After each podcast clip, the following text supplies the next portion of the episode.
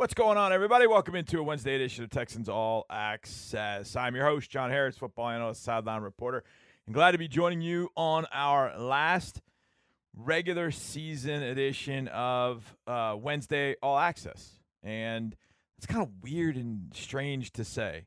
It's already been kind of an emotional week. Not kind of. It's been a very emotional week with what happened on Monday Night Football with Damar Hamlin, second-year safety from out of Pitt, who plays for the Buffalo Bills, an outpouring of love and support from throughout the NFL. It's just been incredible to see those rallying around Damar Hamlin, who was resuscitated with AED and CPR on the field at Paycor Stadium on Monday night.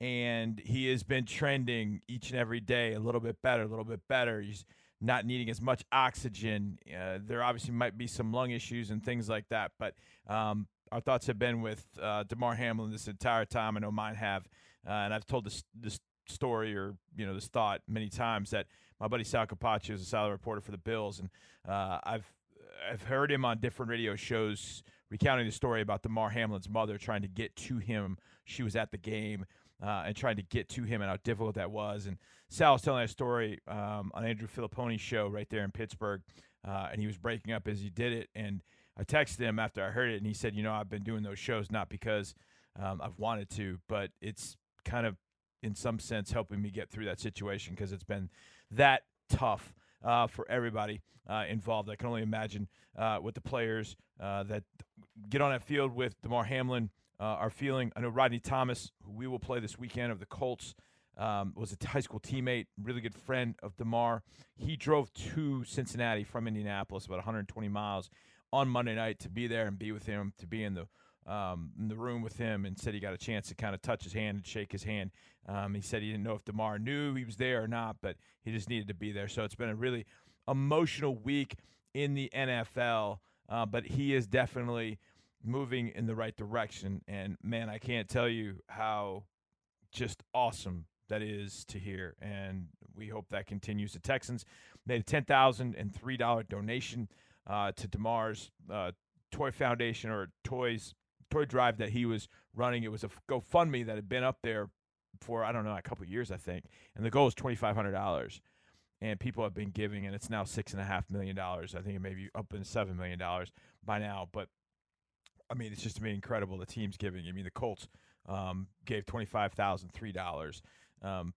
Tom Brady gave. Chris Jericho, the wrestler, gave twice because the first time he spelled his name wrong, so he gave another $5,000 to spell his name right. So it's just been a really emotional week.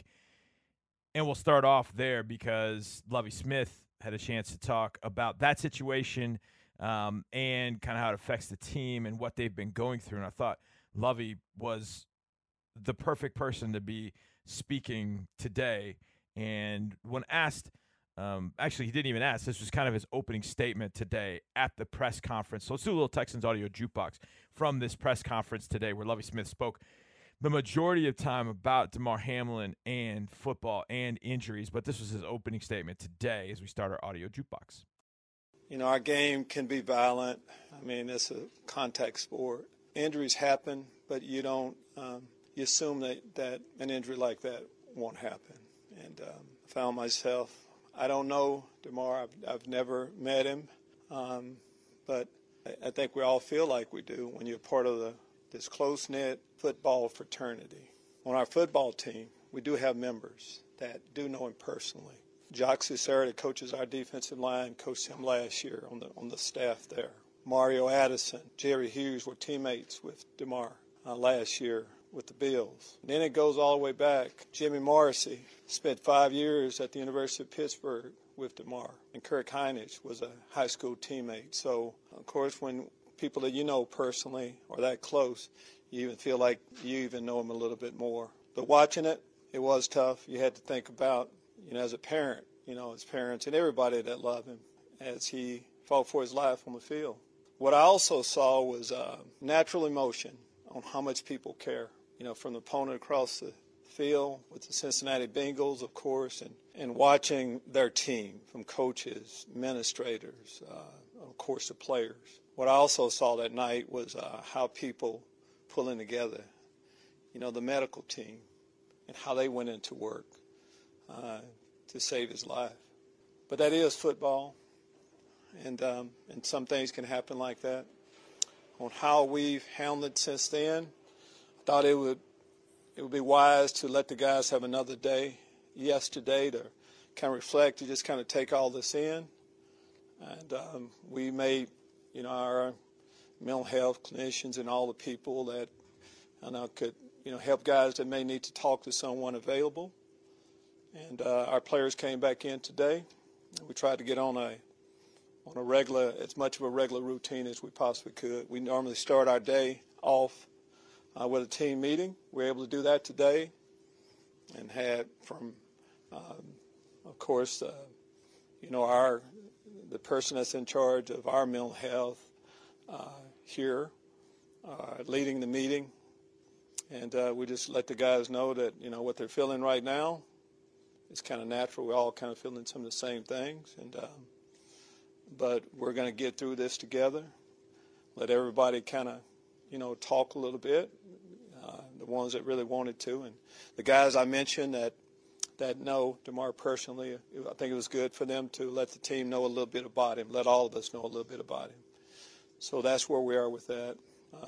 We're going to do, I know organizationally, we're going to do whatever we can to help, you know, the Bills and anyone else that we feel like we can help, you know, doing our part. I know one thing that and when you feel like you're far away, you can't do an awful lot. I'm a believer, so I believe in prayer that it helps. And I know he had a lot of people praying for a speedy recovery, and we hope that he gets better and better each day.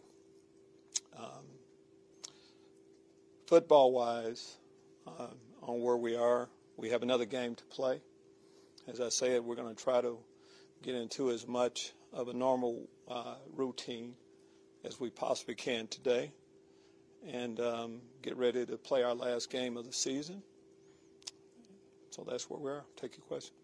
Got to know Coach Smith over the couple years he's been here, and you could just hear in his voice the sadness and what everybody throughout the NFL has been going through, and obviously the feeling from far away for Damar Hamlin. But there have been and there are a number of players and coaches in this locker room that have a connection to Damar Hamlin. Jacques Cesaire was assistant D-line coach last year with the Bills when Damar was a rookie. Jerry Hughes, Mario Addison, they both were in Buffalo last year when Damar was a rookie. Jimmy Morrissey played with Damar in high school. Lovie talked about that connection and the players and what they're going to, and he had them speak today to the players in their team meeting. Well, Jerome Thoughts is just that. He's a great guy that loved to play the game of football. I think most of us are kind of aware of the outside charity that he formed to, you know, to collect toys for kids in his area.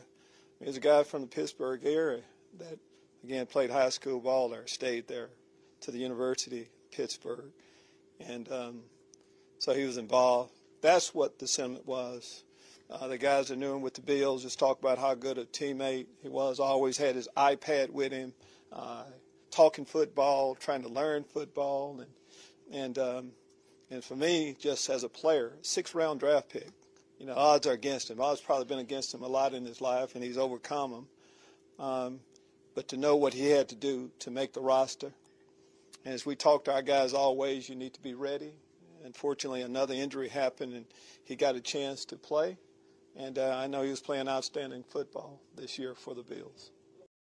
When you're around the game as many years as Coach has been, as I have been, you've seen pretty much everything. You know, players making great plays, players making great catches, miracle plays, miracle moments.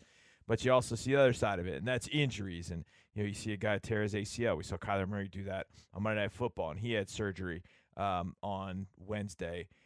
You see, you know, players that unfortunately take a hit and they go unconscious or something along those lines, having to deal with a head or neck injury. But I think Lovie spoke for a lot of people, and they said they had never seen anything anything like what they had seen on Monday night with Damar Hamlin. It is first off his heart, and I have been in football a little bit longer than most of the guys in our locker room experiences, and I've been games, teams that have had some serious injuries, but not one like this that played out right in front of all of us. But on how we get through it is that I think when times like this happen, you see how close you are, and we do. You know, everybody said, hey, it's a family here. We do have that. And guys genuinely care. And I think what we all saw is that you can compete hard against someone and try to win and do everything possible. But once someone is in need on how you gather together, how you come together, and that's where we are. And that's just starting. I mean, I know it happened Monday, and there's a lot of tough days ahead. But I know we're going to all go through it together. And then just emotions that you feel. I mean, for our guys to know that whatever you're feeling right now, we all have, we're in different, we know them differently and different place. And letting the guys know that that's okay, too. And I talk to them as a head football coach, but also Nick, our general manager, of course, talk to them organizationally. Guys, on wherever you are, we're here to support you wherever you are in your journey going through all of this. Yes, we finished with the, I talked about, my belief in prayer and a lot of others on things that we can do. These are all the things that we've done. And what the guys want to do, they wanted to have that to talk it out. But what they also want to do is they want to play too. So getting back into as much of a normal routine as we can is also part of it. And that's the thing about football coaches and just football people in general. I mean, myself. I mean, I have the same days of radio. I have the same things I do on a particular day. I know you guys out there in your particular occupations have the same thing. You have a routine. And this routine might be disrupted. There might be movement in games. Just not real sure. And Lovie was asked about, well, do you know anything more about what may happen with the game against the Colts? Could that get pushed back? There have been some thoughts out there that what the NFL may do is use that. This is one of the things I said to Mark is they're going to use that week before the Super Bowl to, it's kind of their buffer zone. So I think what they're going to do is the week that would be wild card weekend. I think they'll play the Bills and Bengals game that weekend. They'll play the NFC wild card that weekend, but then give everybody else in the AFC that makes the playoffs a bye.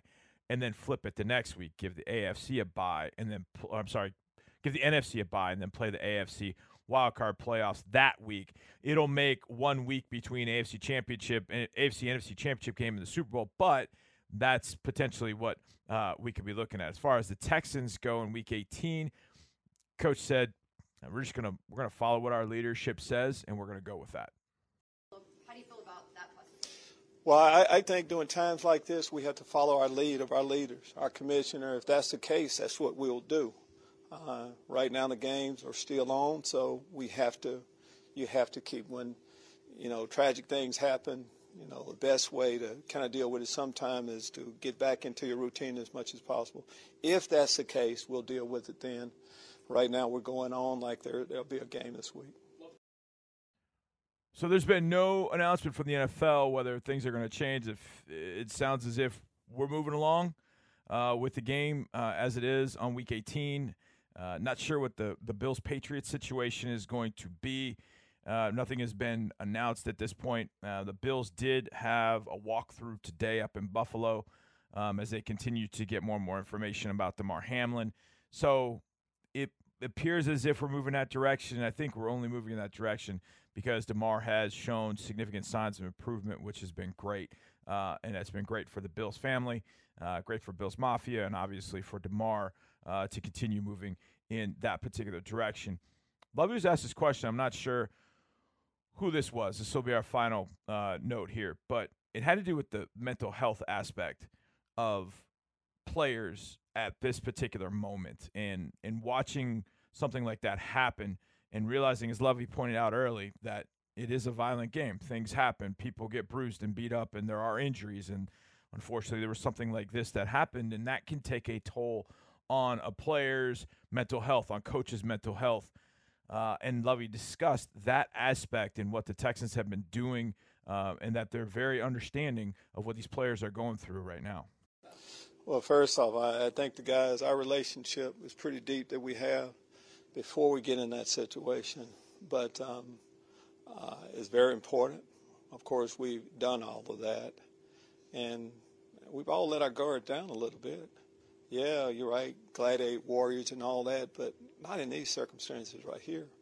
If you just look a snapshot of when Damar went down and what's happening, and you saw the expressions on all of the players' faces, that was happening right then.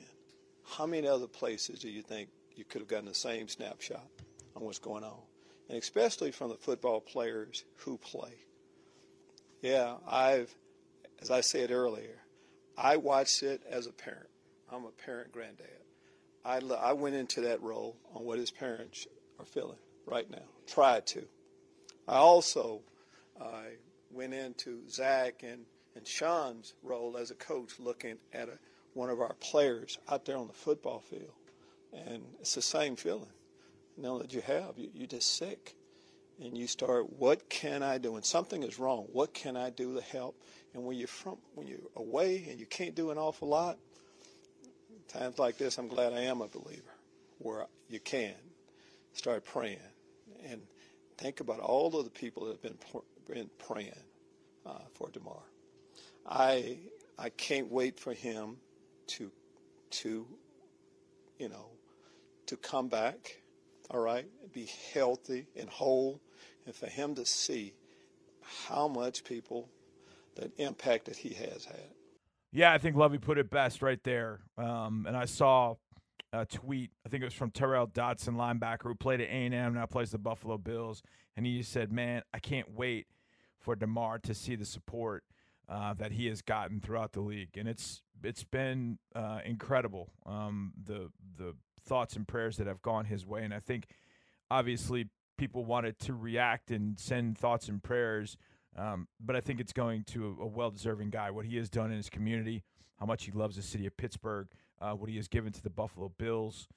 He's a stand-up young man. So our thoughts and prayers continue to go to Damar Hamlin.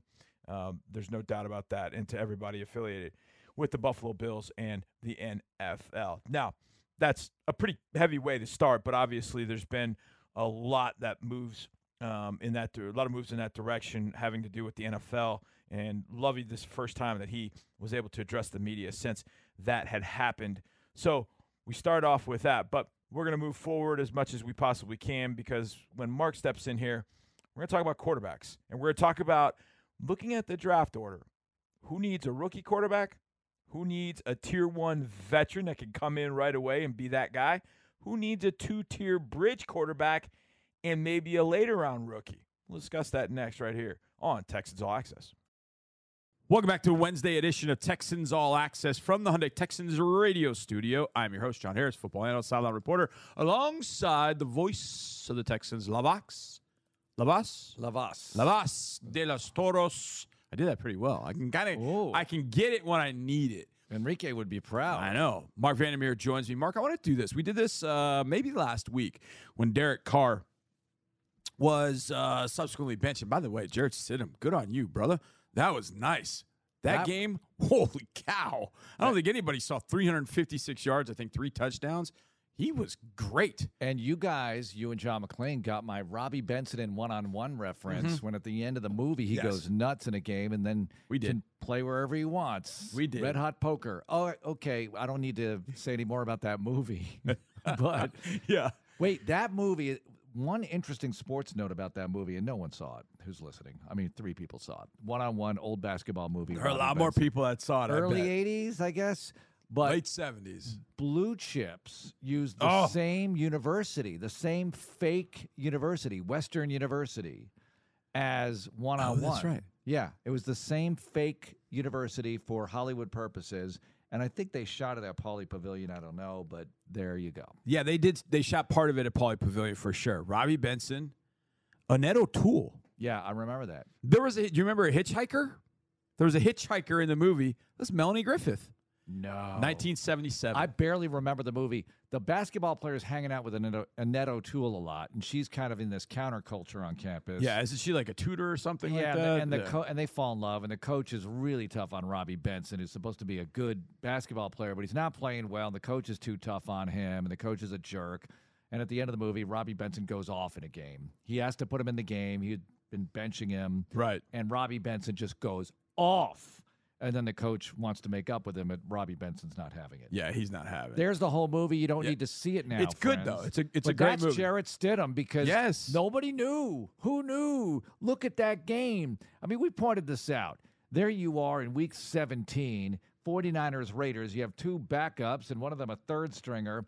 And they are putting on a show with a West Coast shootout. Yeah, that was amazing. And then Stidham gets hit for overtime. Ball flutters, gets picked off by Tashawn Gibson. Yeah, thanks a lot. Yeah, and away it goes. Well, we talked about Derek Carr. So here's what I want to do. I want to go through the draft order right now as it sits. And I want you to tell me they'll draft a guy. They'll look at a veteran quarterback, okay? And I don't want to start with us. We are a big matzo ball of let's look at it in the offseason, okay? All right, but here's an interesting note from today. Okay. Because the Texans currently sit at number one in the projected draft order, That is correct, yes. Chicago is second. Now, should the Texans win and Chicago lose, the Texans would pick second, correct. No lower than second, no matter what happens this weekend. Right. But the Bears have done everything they can. And by everything they can, you mean Justin Fields not playing? They are starting Nathan Peterman.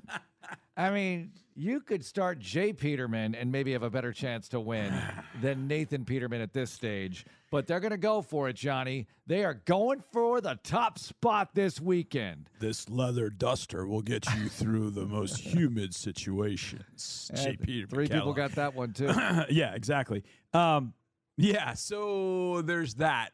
Nathan Peterman will be the starting quarterback for Chicago. They sat in a conference room, and they said, what can we do? Right. What can we do to virtually, not guarantee, but to increase our chances? If I had one of those soundboards with the lock, like, and you hear that lock, that's what I would put. That's exactly what they've done. Ryan Poles walked down to Matt Eberflus, and they kind of nodded like, it's time. Nobody wants Andrew Luck to walk through the door as much as the Bears right now to start for the Colts this weekend against the Texans. Now, he might be a little rusty, but he'll give them a better chance maybe than Sam Ellinger. Okay, so I'm asking you a difficult question here because I know the answer. I know what we're gonna say. Right. But who's in a better situation right now, Houston or Chicago? And I'll set up this way. Texans, first or second pick. The Bears have their future quarterback, though. And the Texans don't, but the Texans have a lot of money. They have a ton of draft picks coming from the Watson deal. But the Bears could, because they have that quarterback, they could move down and they could add just as many picks to that situation. Who's the better situation, do you think?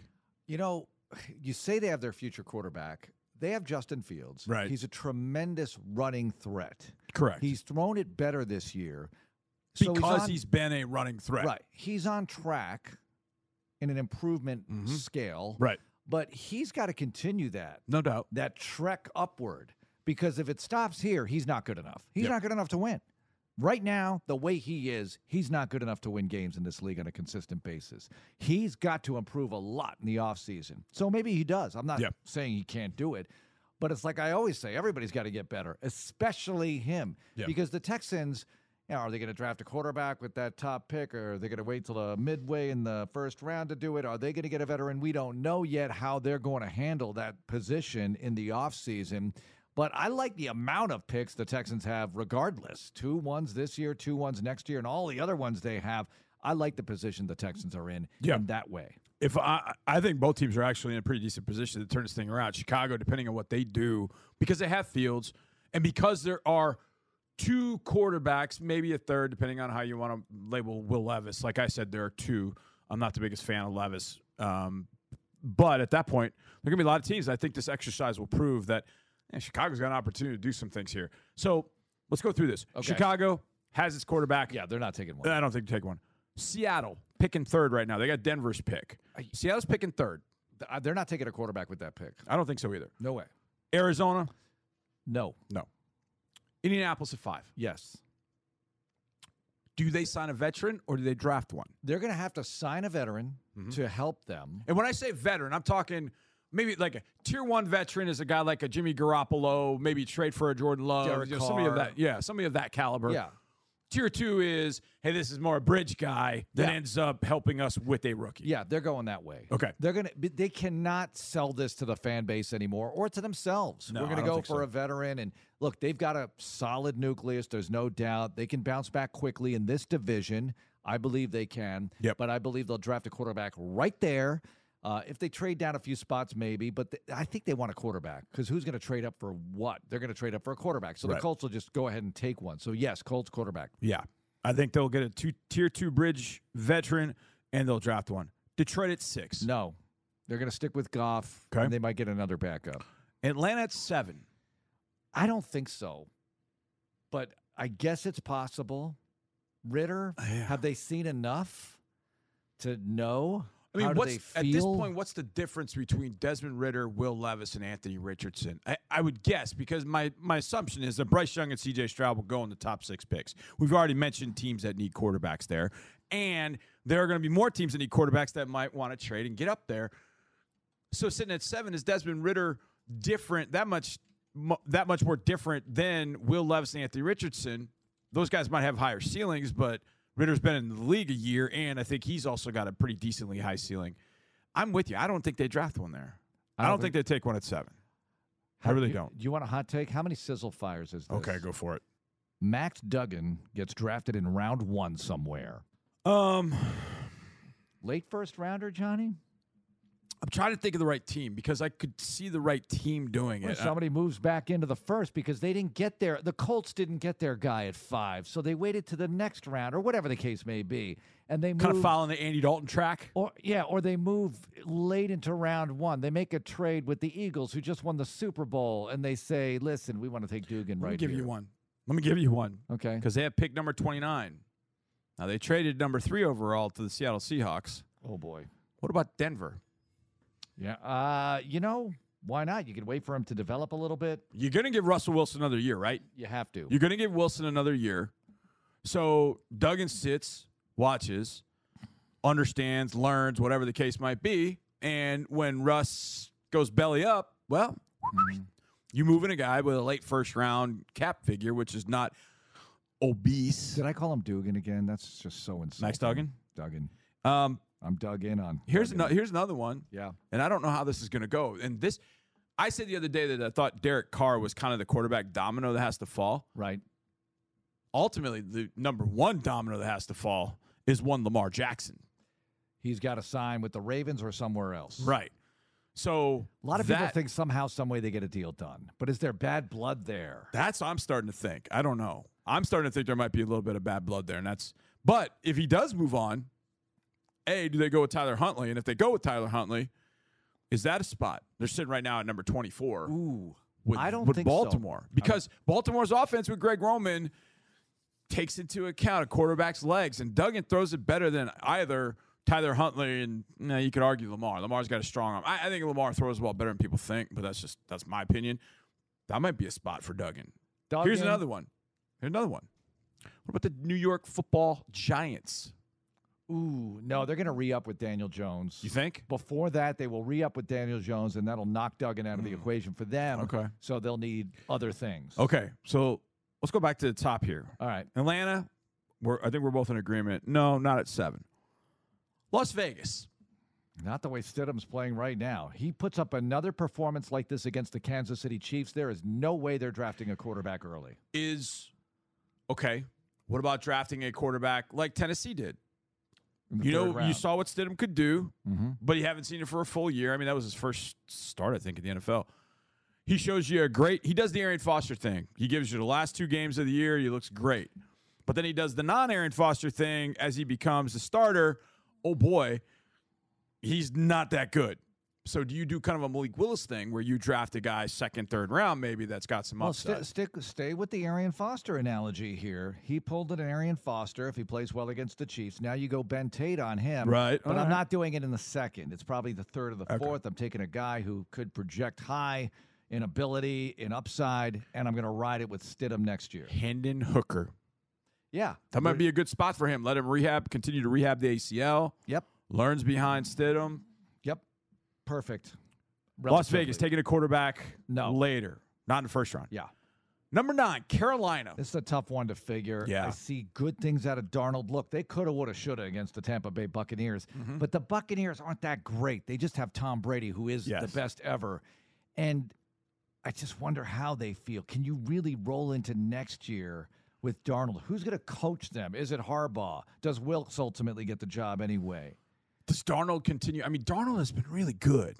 I mean, I'm not talking Pro Bowl good, but he looks like a different dude. He looks like the guy that we faced in week 3. He looks really good. Yeah, week 3, 21, yeah. Back in 2021 went down the toilet. But since Matt Rhule has been gone, Sam Darnold has played really good football. Yeah. And I'm not... That's not on Matt Rhule. I'm just saying 2021 under Rhule, he just wasn't good. And for whatever reason. You know who Sam Darnold could be? Ryan Tannehill.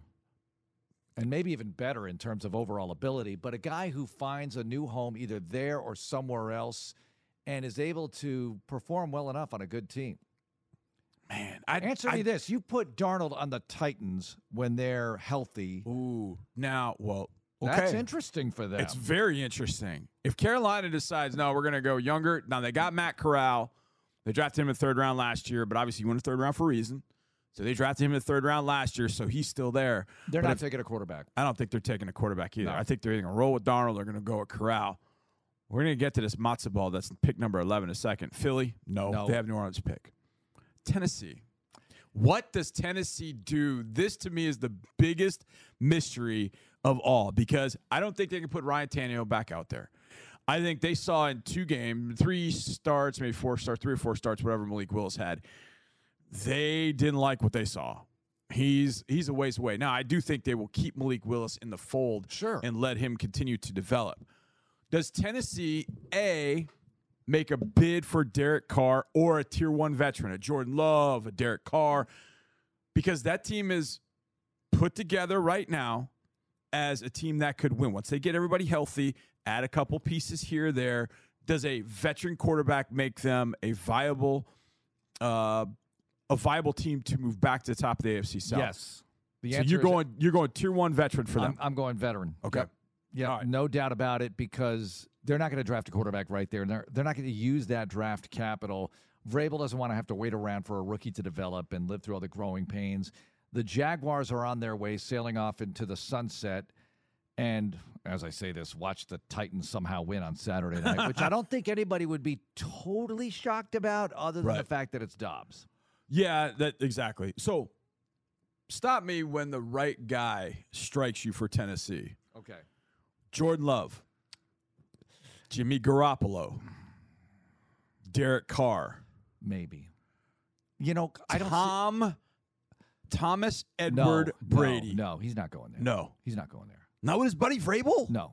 You don't think Vrabel could pull it off? Look, it's Nashville. A lot of people live in Nashville. They like the Nashville scene. Brady's not going there. If Brady goes to Tennessee, I might Brady's going to San Francisco. Yeah. I don't think he's going back to New England. But what if his boy becomes the offensive coordinator? And you know what I'm talking about. Here's a hot take for you. Brady, Rams.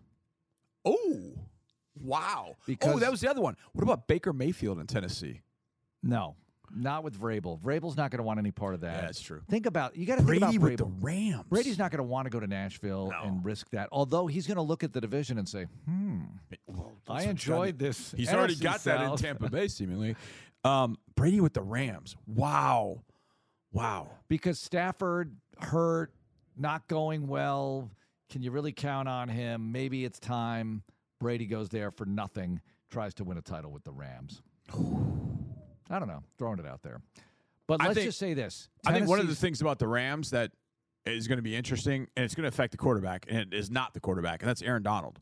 Does Aaron Donald come back, or is he done? Does he retire? Are Aaron Donald and J.J. Watt in the same Hall of Fame class? Who said that McVay? They wouldn't be surprised if McVay took a year off. I've seen that rumor. Like did a Sean Payton kind of thing. Just walked away for a bit. I've seen that rumor. Yeah. To kind of recharge and maybe come back, do some TV, whatever. So Tennessee at 11. 12 is us right now, Texans. There's got to be better play at the quarterback position. Don't know what they're going to do, but it's got to be better. There's no Pittsburgh. Doubt. Go Pittsburgh. Go Pittsburgh. Beat Cleveland. Man, that could mean as many as one. So we need New Orleans to – man, we need New Orleans to win. Tennessee's not going to win in all likelihood. Tennessee's not going to win, so that's going to be tough. We need Jets to lose. New Orleans playing well late in the year. What if we get those 6 and 10 teams that win and move down? I don't know what the tiebreakers are. Yeah, that's going to be – because strength of schedule. Vegas is not going to beat the Chiefs. Let's be real. Strength of schedule is going to, those won't matter too much. Carolina and Atlanta can done. Maybe get Cleveland to 10. That's what we got to do. We got to get Cleveland to 10. That win that they just got over Washington was highly damaging. Why did he play Carson Wentz? That was it. Dang it, Ron. Okay. All you got to do is not turn the ball over. You got a great chance to win that day. But no. So Cleveland, quarterback or no? I don't think so. Okay. This one gets very, very interesting. No, they're not going to do it. The New York Football Jets. They're not doing it. They're not doing it. They're not going to draft a quarterback. No way. So they're going. So okay, they're going tier one vet. They're going Mike White. Probably not. They need another option. You know what they need? If you're a Jets fan and they go into the season saying, Sam Darnold. Oh gosh, Mike White is our starter. How do they feel? Not good. I think the Jets is. I think the New York Jets, great spot for Derek Carr. That's not bad. That's not bad. I don't see them drafting somebody. Brother played for the Giants. He kind of knows it. You're still 2 years removed from the number 2 overall pick, and you probably screwed it up. And who knew? But they did. Right. They did. So, you know, maybe he can resurrect himself. I don't know. Maybe the offseason is terrific for him. He goes and meditates on a mountaintop and. You know, spend some time with a great quarterbacks coach, and he comes back a different guy. Maybe that happens. But they're not going to draft quarterbacks. So eliminate them from consideration here. Sign Derek Carr. Yeah. We have like 4 teams signing Derek Carr. Clone Derek Carr. Yeah. Derek Carr to the Jets. Mm-hmm. Keep Zach Wilson. Yeah. Oh, you got to keep him. Keep him. You got to keep him. That's like, you're going to have a lot of money tied up by year 3. That's like letting go of your crypto, provided that your crypto is still accessible. But it's like letting go of a bad stock. You don't let go just now. No. It could go back. It could. You can always dump it later. You could get some return. Here's what you need. Not that I would wish this on anybody. Derek Carr goes to New York. They keep Zach Wilson. Derek Carr's a really good season, but he misses a couple of games. Zach Wilson steps in, shows how much he's grown. Couple of games. Teams are swooning over him now, and they go and if somebody signs him or the Jets are able to trade him to somebody in 2024. That's what I would do with Zach Wilson? Yeah.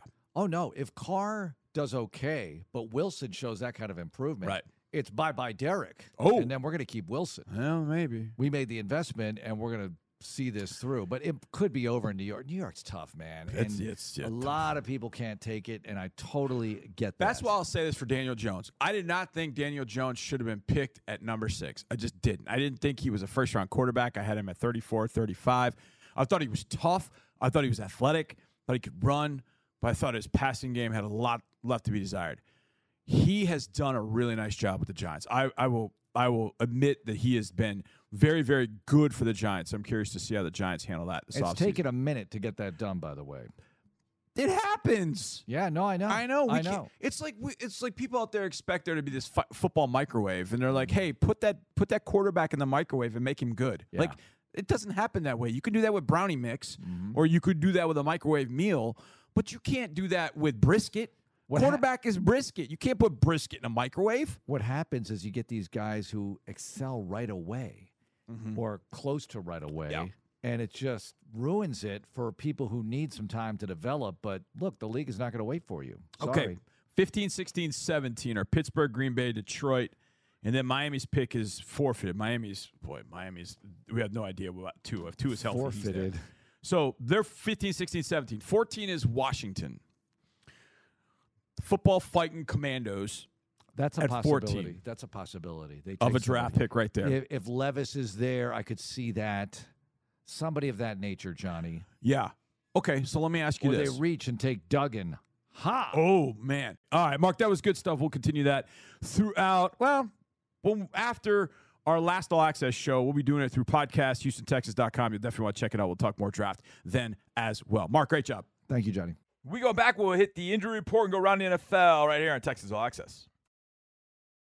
Welcome back. Final segment of the first hour of Texans All Access. It's a Wednesday edition, our last Wednesday edition of the year. I am your host, John Harris, football analyst, sideline reporter. Game against the Colts, 12 o'clock Central Time, 1 o'clock Eastern Time, Indianapolis Eastern Time at this time of the year. Injury report today for the game. Texans held a walkthrough today. So this is only an estimation, but if this is any indication, Texans about as healthy as they could possibly be. Jimmy Morrissey still dealing with concussion issues. Steven Nelson was sick. But Tegan Quatoriano, who missed last week with a thigh issue, he's a full participant, or they're expected to be. The Colts did have full practice.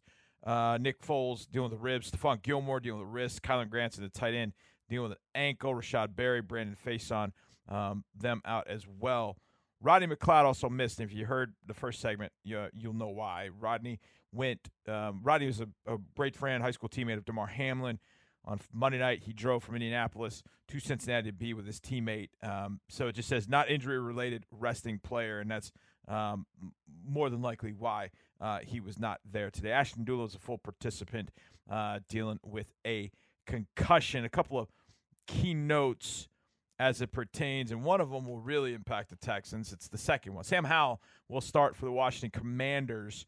We talked about quarterbacks in the first one. They drafted him in the fifth round. He'll get an opportunity for a one-game audition.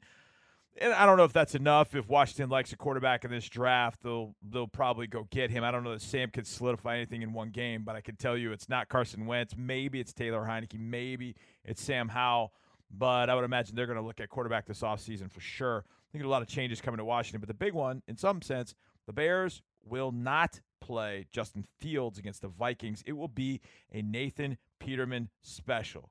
Now, why do the Bears matter? Well, if you've been following, you know the Bears are half game behind the Texans in the draft standings.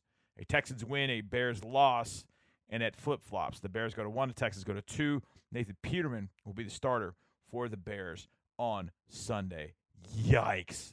You remember Nathan Peterman, 2018, Bills at home, the winning streak, Jonathan Joseph picking him off, taking him out. Yeah, you know him. That's who's starting for the Bears.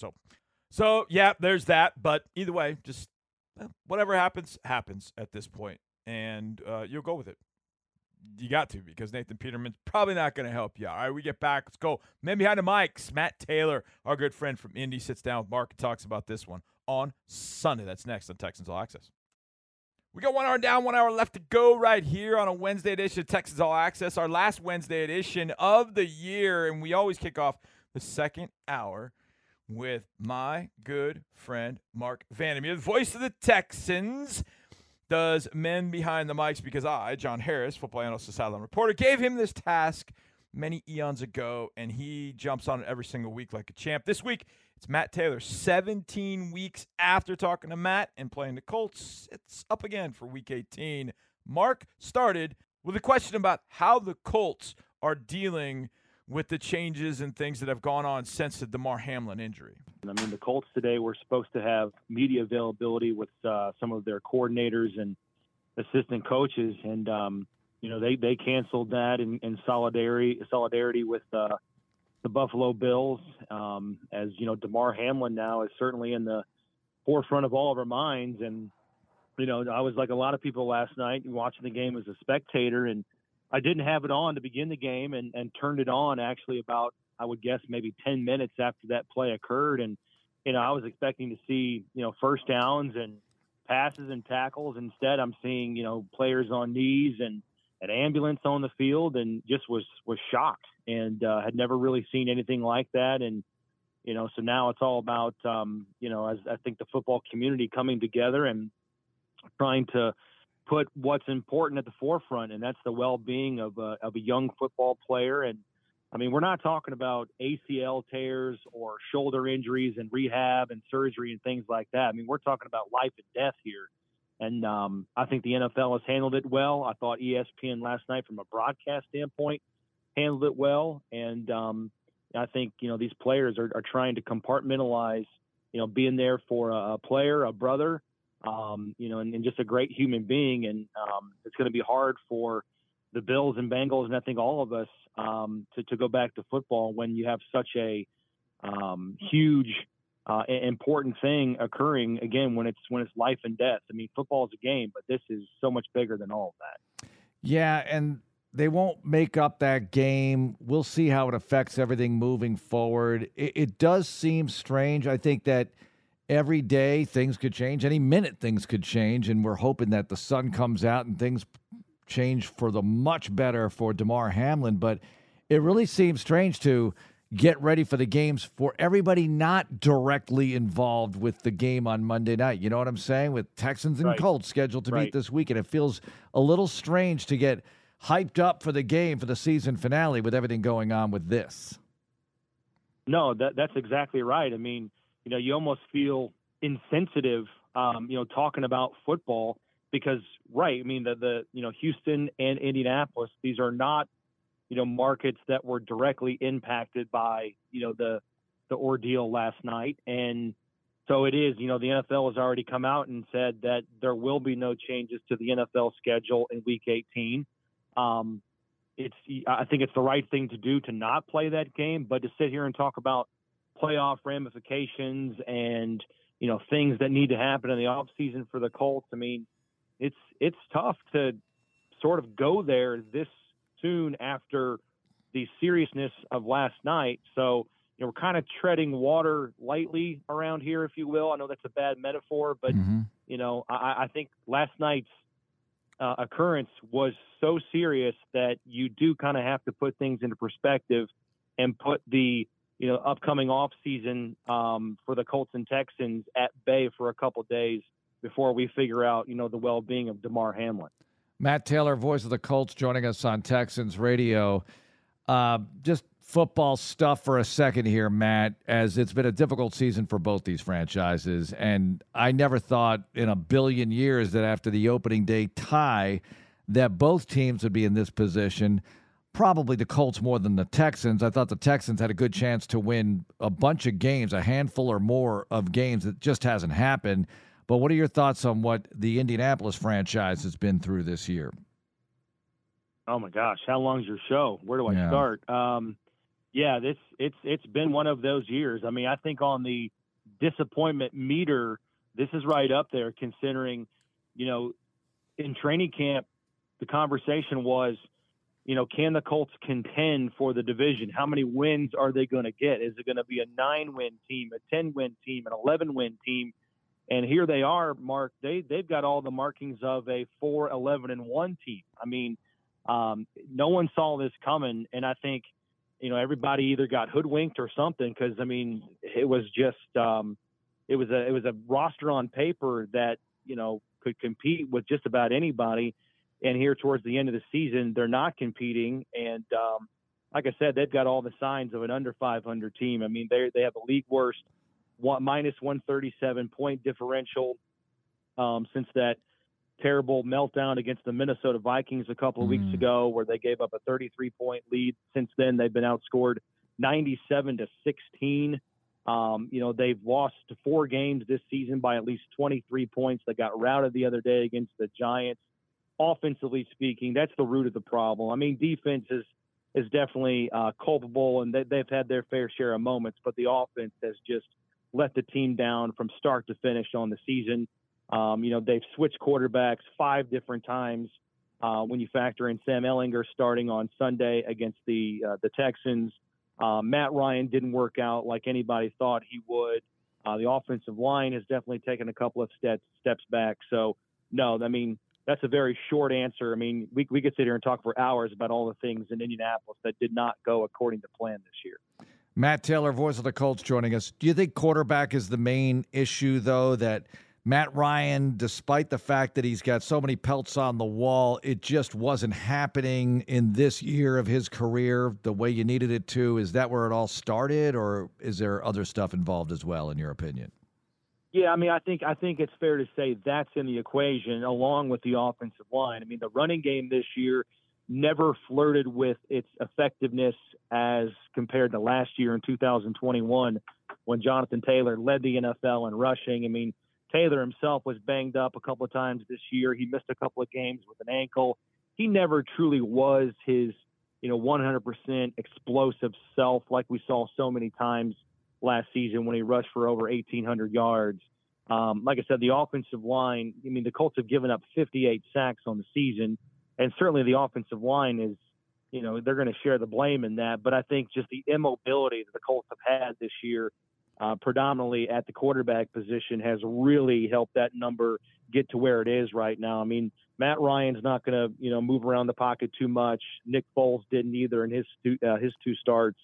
That's why they're going to Sam Ellinger here. So I think in the offseason, it's going to be about, they're going to be drafting at least 6 in the upcoming draft, and they're going to be in a position to get a quarterback. And so if the Colts do go that route in the draft, it's got to be, in my opinion, a guy that has some mobility, that has some escapability. You don't have to go full Lamar Jackson or, Jalen Hurts, but you need to have the escapability of a Josh Allen or a Joe Burrow and Patrick Mahomes and things like that. So, this offense right here has really, really regressed. And since they fired Frank Reich, since they fired Marcus Brady, they've really had no identity. They've really had no identity in the passing game. The running game hasn't come to fruition either. So it's just been a team, unfortunately, just kind of going week to week, trying to figure out who they are and what they are schematically, and then I think also culturally as well. Matt Taylor, voice of the Colts, joining us. All right, give me 2 or 3 things or players or whatever you want to pick that are going well for the Colts, things that you think are assets even through the storm here. Yeah, I think on defense, I think collectively, like I said, they've had their moments, but they're breaking down here towards the end of the season. They're also breaking down, late in games. Fourth quarter defense has been a problem, but I think the one guy on that side of the ball that's really shined this year, and he's been given an opportunity, and, man, he's run with it. And that's Zaire Franklin, their middle linebacker. He's only a handful of tackles away from setting a franchise record for tackles in a single season. And prior to this year, he was mainly a special teams guy. But Shaq Leonard hasn't played for most of the season. I think he only played in 3 games and like 74 snaps on the year. So really, Zaire's been the leader of that defense. He's been one of their biggest playmakers. He's stayed healthy. He stayed durable. He's such a great guy off the field as well. And so from a personal standpoint, you're excited to see him have the season that he's had. He's under contract for next year as well. And I don't know how you take him off the field even when Shaq Leonard comes back next year. Bobby Okereke is going to be a free agent.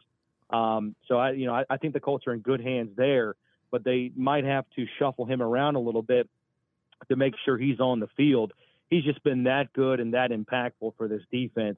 And then on special teams, we talked about the offense, so I'll go special teams. Chase McLaughlin is having a really good season. You guys have Ka'imi Fairbairn.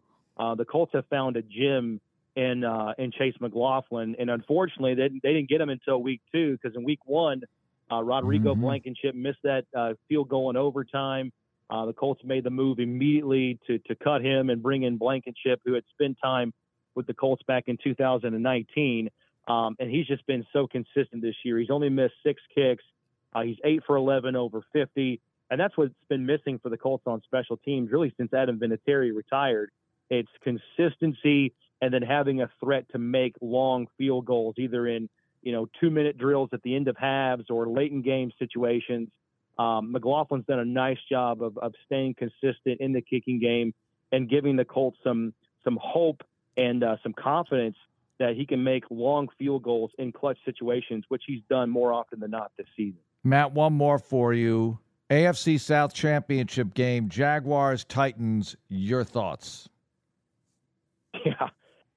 First of all, just shocked that we're here. The fact that, and that's what's so frustrating, I think, for the Colts fan base is that it's such a winnable division and it's so obtainable, and the Titans are on this tailspin, on this depth slide, and yet the Colts are just so far in the rearview mirror. I mean, they've been mathematically eliminated from the playoffs now for 3 weeks, going into that Charger game on Monday night a couple weeks back. So just not being able to take advantage of this division makes the 4-11-1 season that much, you know, tough to come to grips with. But yeah, I don't know how you don't pick the Jaguars. I mean, the Titans right now are not healthy. They're not playing well. You know, Dobbs is going to play again at quarterback, and he's really inexperienced considering, you know, just the limited number of starts. I know he's been in the league for a while, but, you know, it's going to be a home game for Jacksonville. I just don't know how you don't pick the Jaguars in that situation, and give credit to them because they've just hung around and they've, you know, I hate to use this word, treaded water, but, you know, they haven't beat themselves. They don't turn the football over. And I think that should be a moral for the Colts and Texans. I mean, if you don't beat yourself, because the Colts, you know, are 31st in the NFL in giveaways, you know, they have a hard time hanging on to the ball with fumbles, and Matt Ryan leads the NFL in interceptions. So how many more wins would the Colts have this year if they didn't turn the football over with a high propensity? So credit to the Jaguars for just kind of playing even for most of those games, playing close games. You're going to win more than your fair share if you just hang on to the football and you don't beat yourself. That's what they've done this year, and I think they're going to win the AFC South. Matt, great visiting with you as always. Let's hope for the very best this week for Damar Hamlin, the entire league. Thanks a lot for visiting, and we'll see you on Sunday. Thanks. You got it. Be good. Look forward to seeing Matt on Sunday on the booth next door. Obviously, I'll be down on the sidelines, but Matt used to be me. He used to be down on the sidelines, moved up to the booth. I think it was 2018 that he moved up there and does a great job for the Indianapolis Colts. Speaking of doing a great job, Andre Johnson has done a tremendous job as a Texan. And being a Texans ambassador, legend, whatever you'd like to label him as, he's going to the Hall of Fame, says Drew Doherty. I concur. And we discussed it on In the Lab next. It's time for the SLB Stats Challenge, brought to you by our good friends at SLB. And this week the stat is 139/5. Now, you're going, wait a second. Well, that's two different numbers. Well, yes, that's true. It is two different numbers. 139, the number of tackles Jalen Pitre has recorded as a rookie. 11 more. I'll do the math for you. Gives him 150 on the season, which is just incredible. The 5 in the 139/5, the number of interceptions Jalen Pitre has had this year. Let's see if I can remember all of them. 2 against the Bears, 1 against the Browns, 1 against the Titans, and last week against the Jacksonville Jaguars. They're the 5. Woo! Oh, gosh, that was actually a little bit easier than I thought. You just got to remember the 2 against the Bears. Could happen all the way in week 3. 139/5, no rookie since 1991 has reached those numbers. No rookie since 1991 has reached 139 tackles and 5 interceptions in a season. I know that everybody wants to slam dunk this thing and give the defensive rookie there to Sauce Gardner from the Jets, and Sauce has been great. He's been awesome, but he has been riding a wave of a very early first half of success. Jalen Pitre has been doing this all year long, and he's been playing his best ball the last probably 6-7 weeks ever since his move to free safety. So 139/5, that's your SLB Stats Challenge. Go to HoustonTexans.com to take the SLB Stats Challenge. All right, it's time to take the Andre Johnson Challenge and get him in the Hall of Fame. Drew Doherty and I talked about that in the Lab. Here we go. This is a special one. Andre Johnson is a pro football Hall of Famer, at least in our minds. Yep. So whether he's named to the finalist list tonight or not, he's a finalist in our mind. He's a pro football Hall of Famer. It's just, it's that simple, right, John? I don't think there's ever been any question. Again, it's when it comes to Hall of Fame, it gets, you know how it gets, subjective. Mm-hmm. I was just on earlier on Wednesday with my buddy David Nuno at TexAgs. So I do an interview with them weekly every Wednesday at about 9 o'clock. So if you're going to listen in, TexAgs, there you go. And he asked me about Mike Evans. And Hall of Famer. Exactly. Hall of Famer. Mike's got something that I don't know how many other players have. He's got 9. This is the 9th year. 9 straight to start his career. 9 straight 1,000-yard seasons. Mm-hmm. What other receivers have done that? But David's point was, and I agree with, he's criminally underrated. Yeah. Because when you talk about great receivers, what do we do? Oh, man, Justin Jefferson's fantastic. Jamar Chase is awesome. And there's Mike Evans just cruising along, just being a 9 all the time. There's not like a 5 1 week and a 3 1 week and a 10 1. He's a 9 all the way across. Whether it's Tom Brady throwing it, whether it's Jameis Winston throwing it, whether it's Ryan Fitzpatrick, doesn't matter. Blaine Gabbert, he produces. And so I bring Mike Evans up because I think Andre kind of falls in that same category. Now, he didn't have the consecutive years of 1,000 yards, but he was so incredibly productive. And the one thing, and I know John McClain will be the one that presents him at the Hall of Fame in the discussions. The thing to me was he was getting 1,000 yards with quarterbacks that ended up being journeymen. And do you want to hear his quarterbacks? Yeah, you got him? In order, this is who he caught a pass from in his career. All right, as a Texan, I don't count the 2 years with the. Those other teams we won't name. But anyways, David Carr, Tony Banks, Dave Ragone, Matt Schaub, Sage Rosenfels, TJ Yates, Case Keenum, Ryan Fitzpatrick, and Ryan Mallett. Leinart tried to throw to him, but they couldn't connect. And there's somebody else, and there's a few others in there that played quarterback, but they just never completed a pass to him. But those are the guys.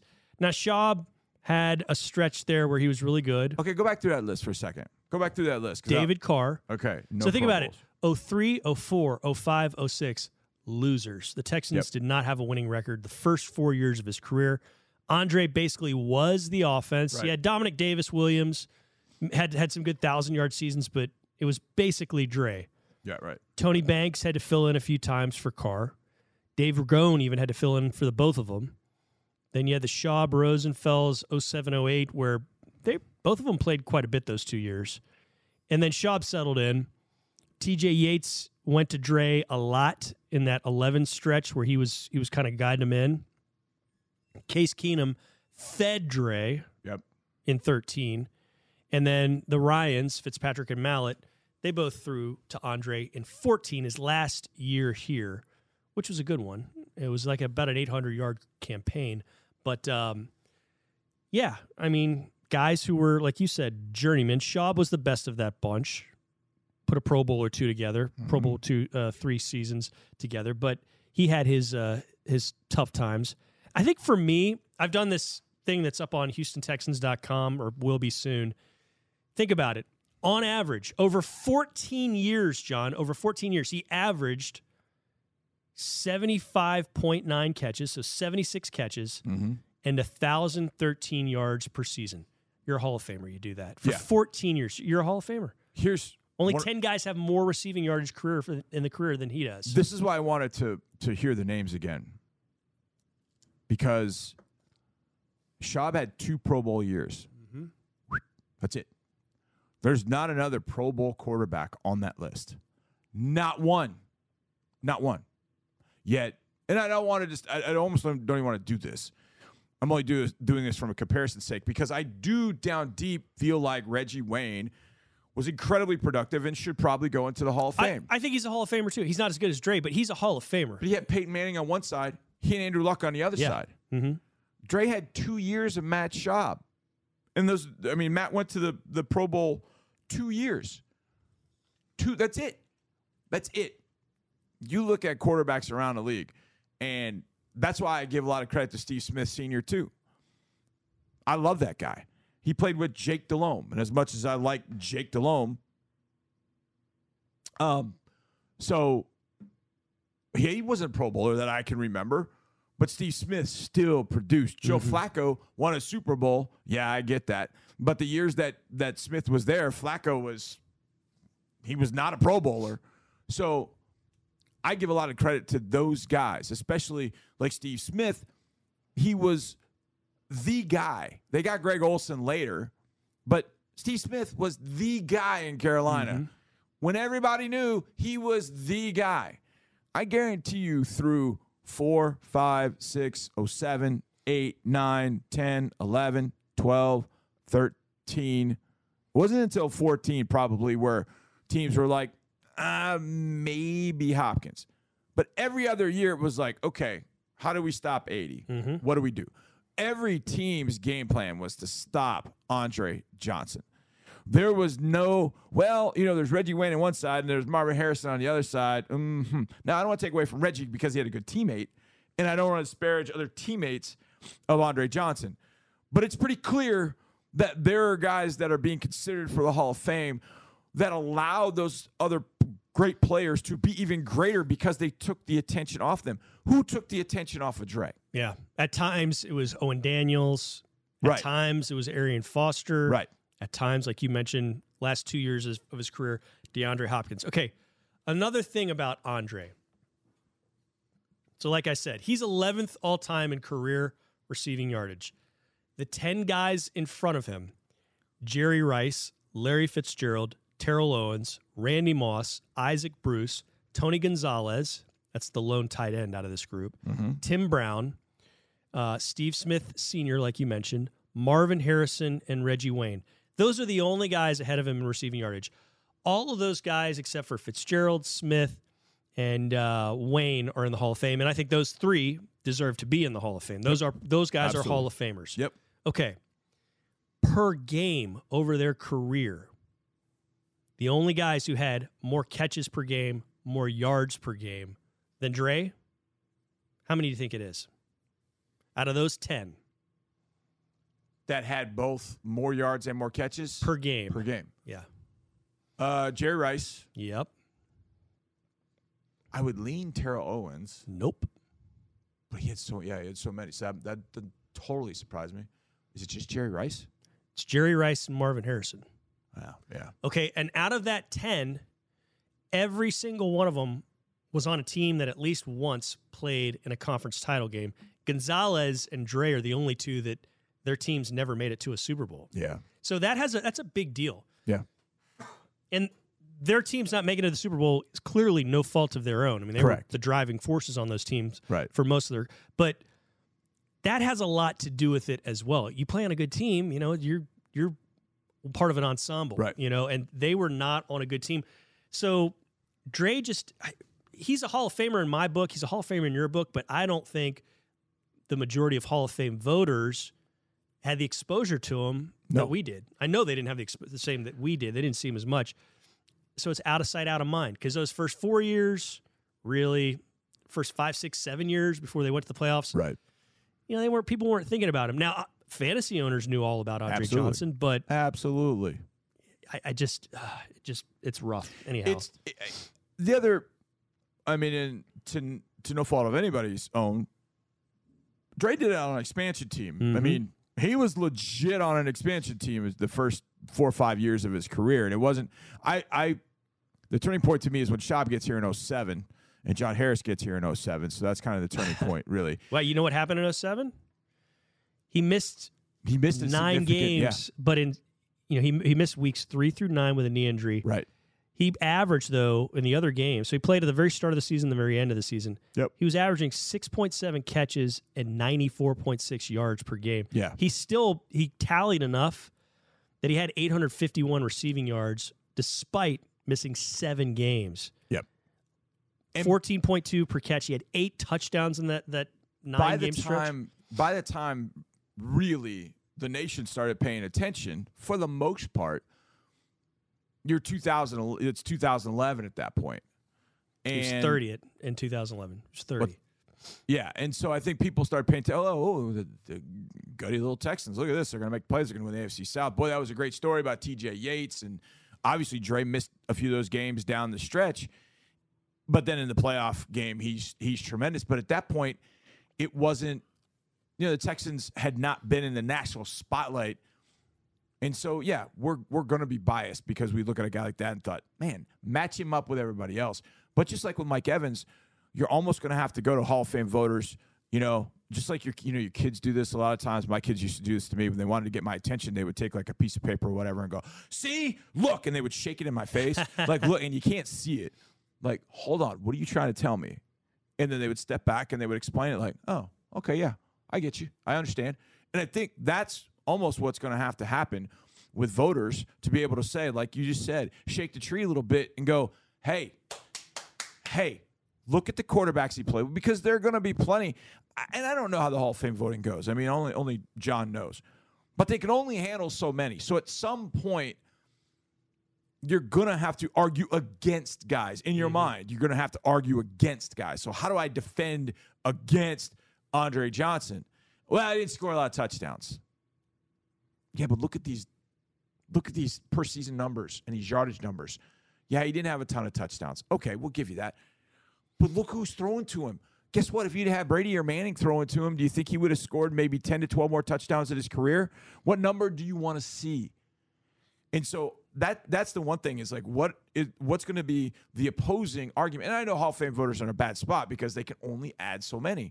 When they probably, and I'm sure there are many of them that are like, man, Andre Johnson was really, really good, but I can't put him in over the guy I'm pushing or this guy, and I can't compare him to a linebacker. I can only compare him to other wide receivers. And yeah, compare him to other wide receivers. But I think sometimes the emphasis is on a different syllable. And because of that, like, you see one thing, but hey, let's put the emphasis on this. Like, I think those numbers are, and in the names, in context, you hear, whoa, wow, I didn't know that. I'm telling you, I didn't even know that. I knew his numbers were great, and I knew they stood up to the test of time even more than you would think. But I think that Hall of Fame voters have to be swayed that way to be able to say, man, yeah, hey, I hadn't thought about it like that. And all he had was Schaub. Man, okay, maybe I need to rethink this. And that's what you got to do. You've got to create in the minds of four people in that room a different idea than what they had of Andre going in. And they should have an idea of him going in, but they should have an even better picture of that coming out of it. So I think, and obviously wide receiver, you start to get kind of bottlenecked a little bit. It's been that way for a while with receivers. And you're not going to put them all in. But I know Reggie Wayne ends up being the guy he gets compared to the most because he's kind of been in that same, he went to U and played in the league about the same time. So there's some of that. I just think the biggest thing when you look at it is at the receiver position, you got to have somebody throwing you to football. And you got to have somebody throwing you to football that's of a Pro Bowl caliber quarterback to be able to put up those gargantuan numbers. Yet Dre was producing those gargantuan numbers week in and week out with maybe a dozen quarterbacks throughout his career and one that went to Pro Bowls. Yeah. One. That's it. Yeah. So that to me is the biggest argument. Amongst others, and if I was making it, I would say that I would say he did this with this. And let's go back and emphasize: for over 14 seasons, he averaged 76 catches, 1,013 yards. Okay, he was a durable dude. He played 13 or more games, 4, 7, 11 seasons. So. He had 3 seasons where he had one season where he played 9, another where he's 7. That was the 11th season. Yep. And then the last year of his career, he only played in 8 games with the Titans. But you take out those 3 years where he didn't play 13 plus. Yeah. He actually averaged 87.3 receptions and 1,159 yards. The first number alone, just 1,000 yards for 14 years, you're a Hall of Famer. Yeah. You are a Hall of Famer in my book. Absolutely. I don't care if you play for the Texans.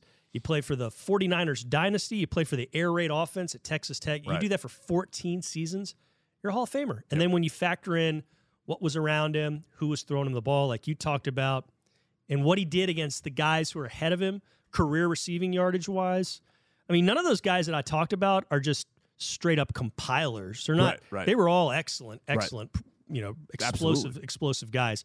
Dre's right in there. Dre belongs in the Hall of Fame. There's no question. Obviously, we are biased. Yep. And when we are biased, we try and find information that leads to confirming our bias. Yes. But this is like mic drop stuff. Like, look, shake the paper. Like, look. Oh, wait, but he didn't even do it in the playoffs. Well, okay. Do you want to talk about the playoffs and what he did do in the playoffs? Yeah. How about the 4 games in which he played? He had 90 yards and a touchdown in his first one. 8 catches for 90, 5 catches for 90 yards. Then at Baltimore, 8 catches for 111 yards. The win the next year at home against Cincy in the first round, 4 catches, 62 yards. Yep. It's pretty good. And then at the final playoff game of his career, they get smoked in New England, 41-28, 8 catches, 95 yards. So, like, he showed up, yeah, but he had other stuff going on. Yeah, I mean, he needed one of those long playoff runs, I think. And that's really what got Larry Fitzgerald. That's what got him the attention. Now, obviously, Larry did it for a long time. Mm-hmm. But Larry faced did it a lot exceptionally. Of that. But Larry had Kurt Warner, a Hall of Fame quarterback, thrown to him in 2008. Yeah. Now, Larry made a lot of that run happen because of what he did in the playoffs. But I'm fairly convinced that if it flips around, that if Dre had that season, had a playoff run like Larry Fitzgerald had, Dre would have gotten in on the first ballot. Mm-hmm. I think Larry Fitzgerald's going to go in on the first ballot. When it comes to the Hall of Fame, he should. Yeah, he should. Absolutely. I have no argument with Larry. Larry Fitzgerald is one of the greatest. You have to have a period of dominance. And to me, there was a period for about 3 or 4 years where it was Megatron, Larry Fitzgerald, and Andre Johnson. Those are the three guys. Those are the three. And when you get a period of dominance, when you hit a period of dominance of any stretch, but then you maintain greatness, you're going to the Hall of Fame. You should go to the Hall of Fame. Absolutely. Dre 80 needs to be in that Hall of Fame sooner than later. That man deserves it. Now, in our final segment, we're going to hear from Dr. Kevin Linsman, who does a lot of work with the Texans.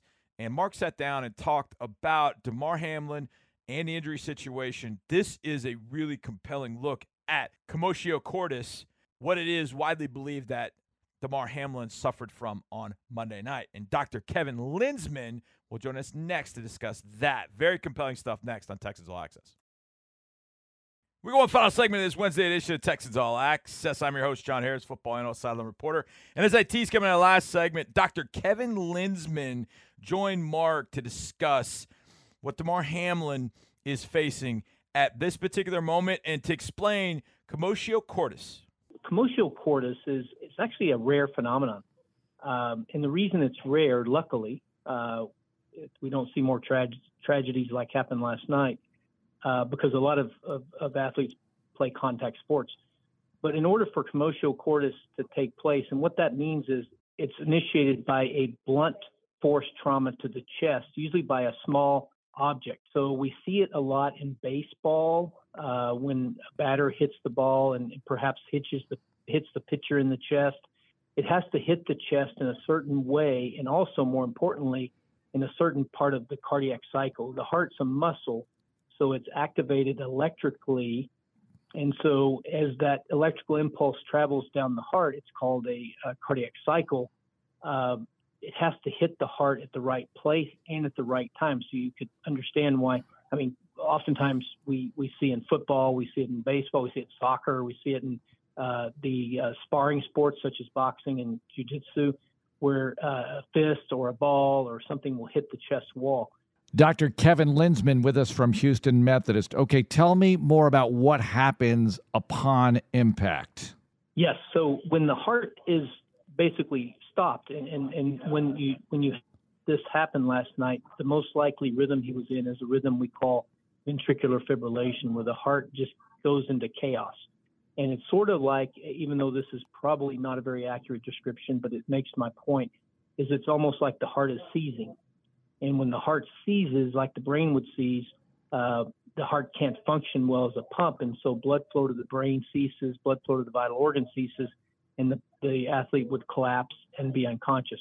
Now, the key is getting the heart restarted, because if we can get the heart restarted as a pump, then the likelihood of a bad outcome is much lower. So, and that kind of leads into something that I wanted to mention, is that we teach our trainers here in Houston and in the NFL, NBA, the Major League Baseball, in the collegiate leagues, that if an athlete collapses, we really should be thinking airway, breathing, circulation. You should immediately assume the worst case scenario and run out and check those. From what I saw last night, that was done. He had CPR started very quickly, because we always think of athletes as the healthiest members of our society. We don't think of them dying suddenly of a cardiac event. So when that happens, sometimes it leads to, are they down? Are they Are they injured musculoskeletal injury, or is it more of a they're just, I hate to say this, being a little dramatic about a play? And so it's always tough to tell, but if they're not moving, then we need to really assume that they are seriously injured and do the ABCs. We call them ABCs, airway, breathing, circulation. So if CPR has begun quickly and they can be defibrillated, which means the heart would be shocked with an electrical impulse to get it back into rhythm, then survival can be very high.